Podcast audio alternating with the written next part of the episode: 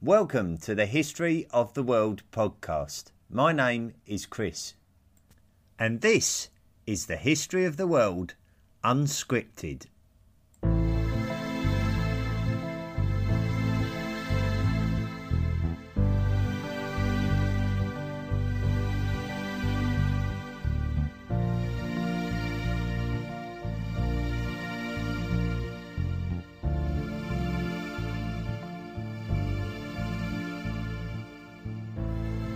Welcome once again to this unscripted episode of the History of the World podcast, which we're publishing just due to the fact that we're not actually writing podcasts at the moment. And the next proper episode is going to be coming out next week on the 28th of October. And it's going to be concentrating on the development of metalwork and the discovery of metals. So, something to look forward to next week. This is just my means of catching up with you, letting you know I'm still here and uh, that the History of the World podcast is still very much active. Generally speaking, the History of the World podcast is a, a project that I want everyone to be involved in, and we're here 24 hours a day, seven days a week, pretty much. So we have a lot of social media presence. So we've got the History of the World podcast blog, which you can go to. I try to publish as many maps as possible to support the story so that it can give you a visual aid to the areas and places that we're talking about. Also, we're on Facebook, so you can go to the Facebook page and see what's going on in the History of the World podcast there.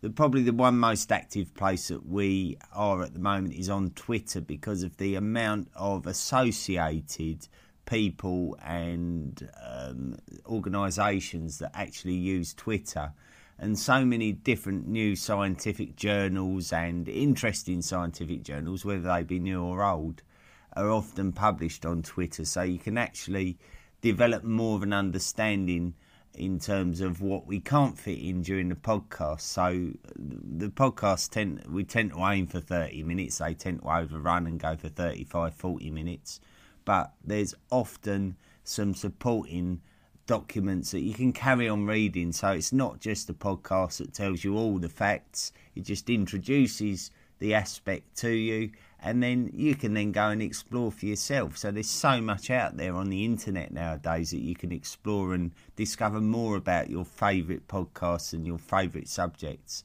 So please do interact with that and um, explore history is all about exploring the evidence and creating your own story. Subsequent to that, we do have a discussion forum, and it it seems that people are shy to use it, which is a bit of a shame, really, because you should just put it out there. And if you've got an opinion, it can be as humorous or as serious as you like. So just get involved and.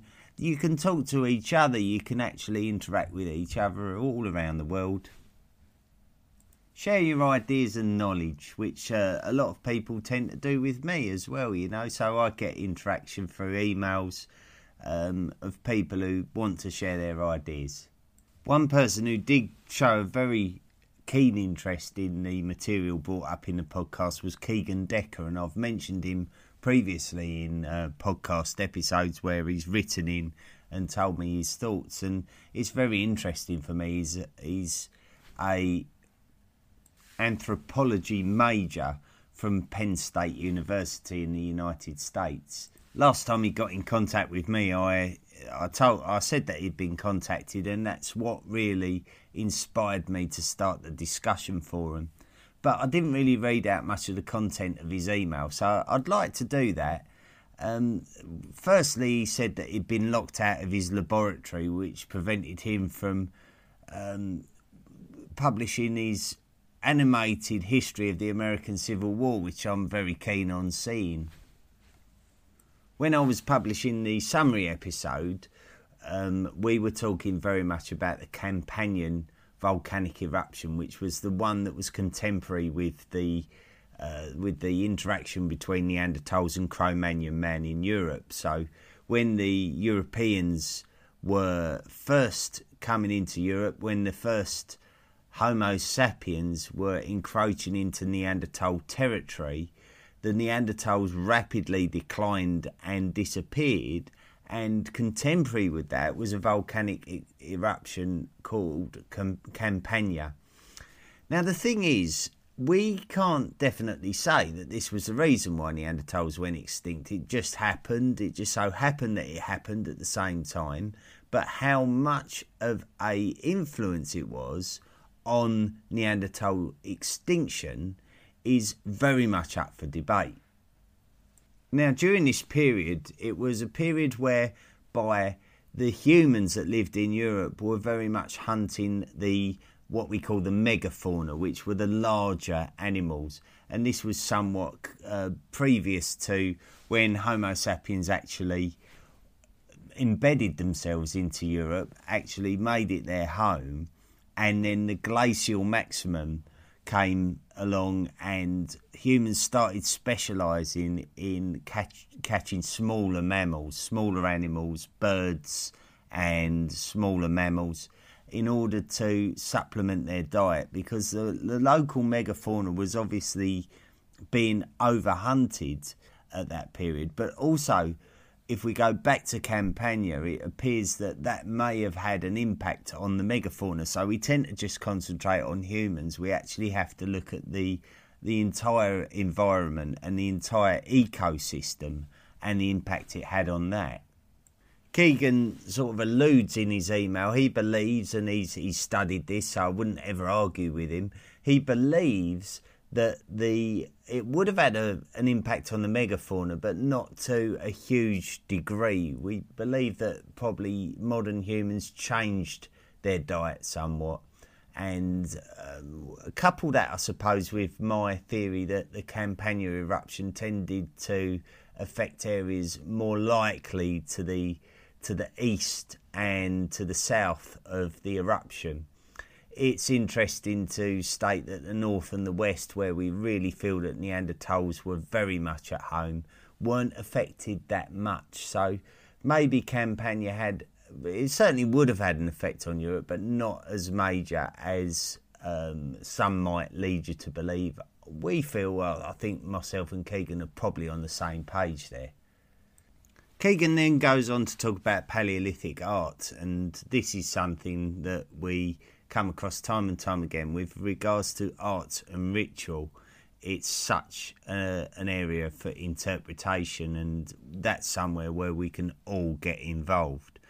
There's no scientific excavations of art and ritual and the reasoning behind it so Keegan's sort of referred to the Lascaux caves, which I've, I've very ignorantly bypassed in my episode, just basically because I concentrated on Chauvet and then I wanted to go into the aspects of portable art. So I felt Lascaux was really just covering an advancement of Chauvet in the same artistic, that same parietal art aspect. So I didn't want to go over too much parietal art. So I apologise for that. Lascaux is absolutely incredible. And I feel guilty for leaving it out, but I did, and there was a reason, and, and I apologise to those of you who really wanted to find out more about Lascaux. Keegan's certainly very aware of it, and he uh, he alluded to the fact that this parietal art tends to lean towards prey species. When we look at the animals that were being drawn on the cave walls, many, many prey species were being drawn. And he seems to think that because humans were such successful hunters during that period, during the Upper Paleolithic, that this may be a list. This might be a list of the stored meat, which, if you're going to store meat, you're going to store it in a cool cave. You're not going to leave it outside. You're going to put it in a cave. So why not label it? Why not label it as to where it's come from? And um, if you're going to um, draw pictures of the larger megafauna, the stuff that the the animals that we're probably less likely to hunt, it's probably just a, a means to maybe tell a story as to how we acquired the meat. So, if we stole it from a bear, for example, you might want to draw a picture of a bear so that people knew that it was the day that we encountered the bear, was the day that we took this meat from that animal. Maybe something like that, but there has to be a reason. So there's absolutely no reason why we can't give that explanation some credence. And I thank Keegan very much for the feedback and, and what he put into it. So it's obviously very, very well thought out. The other subject Keegan brings up is about the Venuses and, and why on earth we were carving women that look like uh, big, fat, elderly women with uh, big, saggy boobs and, and all sorts of stuff. Well, who knows? I mean, oh, I think that they just exaggerated the fertility elements, the sexual and sensual elements of a woman, and women certainly didn't look like that, and and probably most Paleolithic women were quite skinny, just due to the fact that they were trying to run around grabbing as much food as possible. I think the fact that they're fertility symbols probably does point towards the fact that they were accentuating the sensual and sexual areas of a woman's body just to show that that was uh, the fundamental aspect for carving these. That it was the fertility aspects that they were trying to make sure that they were exaggerating for effect for for the most healthiest success rate in fertility. I, I don't know. I mean, really, it's just we're all guessing, and that's the wonderful thing about this aspect of the history, the the ritual, and the art is so much down to interpretation, and that's the beauty of it. I think one of the things that has led me to create this podcast, I'm I'm completely changing subject now. To create this podcast is the work of others. So the work of others has inspired me to make this podcast. So I just want to briefly um, make mention of some of the podcasts that have led me to this point, that have led me to creating the History of the World podcast. My favourite podcast, I, I have no shame in saying this, my favourite podcast is Rex Factor. And it's basically a kind of it, it, they try and bring an element of a game show feel to history, and it, it really does work. It's two men, Graham Duke and Ali Hood. They come from the same county as me, funnily enough. So they, they broadcast out of Essex in England. Maybe the best podcast come out of Essex in England. Maybe I could be bold enough to say that. I don't know. But certainly this one is seriously good quality podcasting and it's very entertaining, very easy to listen to and uh, a lot of banter and a lot of interaction between the two men together. What they do is they review a king or a queen in each episode. They tell you a little bit about their chronology, and then they review aspects of their uh, of their reign. So whether they were, were battliness, whether they were a very battly king or queen. Um, then the scandal side of it, which I think Ali finds quite exciting um, then would you want to be uh, subject to this king? So they call that subjectivity.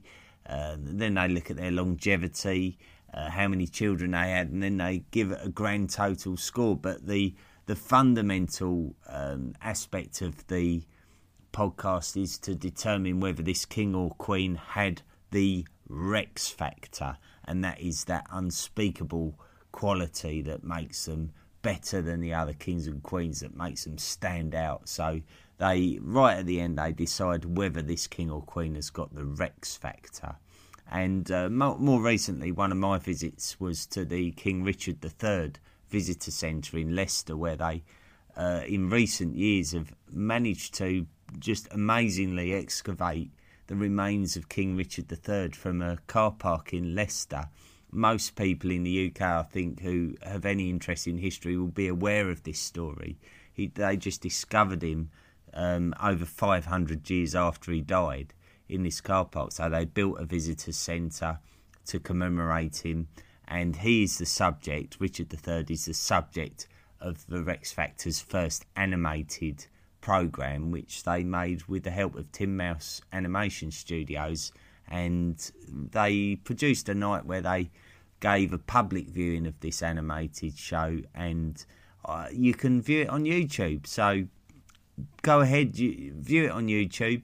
I'll even post a link, hopefully, of it at some point, so you'll be able to watch it. And I highly recommend watching it because it really does come from the humble origins of this wonderful podcast. Other other podcasts I highly recommend, and these are sort of monologue podcasts, so where you've just got one man chatting, much like mine. Uh, Zach Twamley's When Diplomacy Fails is a fantastic resource, and uh, also David Crowther's History of England is another one that I've really been interested in. And those people who listen to history podcasts and look around for history podcasts have undoubtedly stumbled across these two. The research behind both of these podcasts is absolutely phenomenal. They really have put a lot of time of it and effort into it. I can't imagine how much time they devote to it. It's absolutely wonderful. Another one that is slightly different, but is based on history, is the History of English podcast, which centres around where our language came from, how it how it become what it is today, where a lot of the words that we use come from. And it's fascinating when you discover the links between our words, these words that we take for granted, that we learnt as children and we've never given a second thought to. It's absolutely fascinating. There's so many facts that just seem so obvious when they're stated, and the research that's gone into this is incredible. So I highly recommend that one as well. Finally, I'd like to mention the History of Ancient Greece podcast. I can't thank Ryan Stitt enough for the fact that he promotes my podcast. He's obviously stumbled across it and appreciates what I'm doing, so he, he promotes it and um, this isn't unusual. This is something that Ryan does. He promotes many, many other podcasts that he obviously feels are worth promoting. And uh, God bless him for doing that. It's fantastic that he's doing it and getting his name out there because he will attract more listen listeners to his podcast in turn. And uh, hopefully, I can nick a few of his. So wonderful! What a great idea to start cross promotion of podcasts. So well done, Ryan. And then when I listen to his podcast, it's you know he's got his own style to the podcast, which is great. You know, you don't want to listen to all the same kind of style of podcast all the time. And Ryan really just sort of takes it onto a sideways level with some of the Greek epics and legends, which was so much a, fundament, a fundamental basis of their belief system. So, really, really well done, Ryan. Well, that's it for this week. I don't want to keep rambling on too much. These episodes are not what you listen to me for. What you listen to me for are the actual episodes, the history rich and story rich episodes of the History of the World podcast. And I'm pleased to say that they'll be back next week. So, next Sunday will be a new podcast, Volume 1, Episode 18 the discovery of metals. I'll look forward to us catching up with each other again then. So thanks for listening, and we'll see you next week. The History of the World podcast is hosted by Audioboo. It is available on Spotify, Apple Podcasts, Overcast, Castbox, Podcast Republic, Stitcher, and TuneIn. You can also find it on Deezer, Google Podcasts, and Radio Public. Feel free to email the show at historyoftheworldpodcast at mail.com, join our Facebook page, and follow us on Twitter.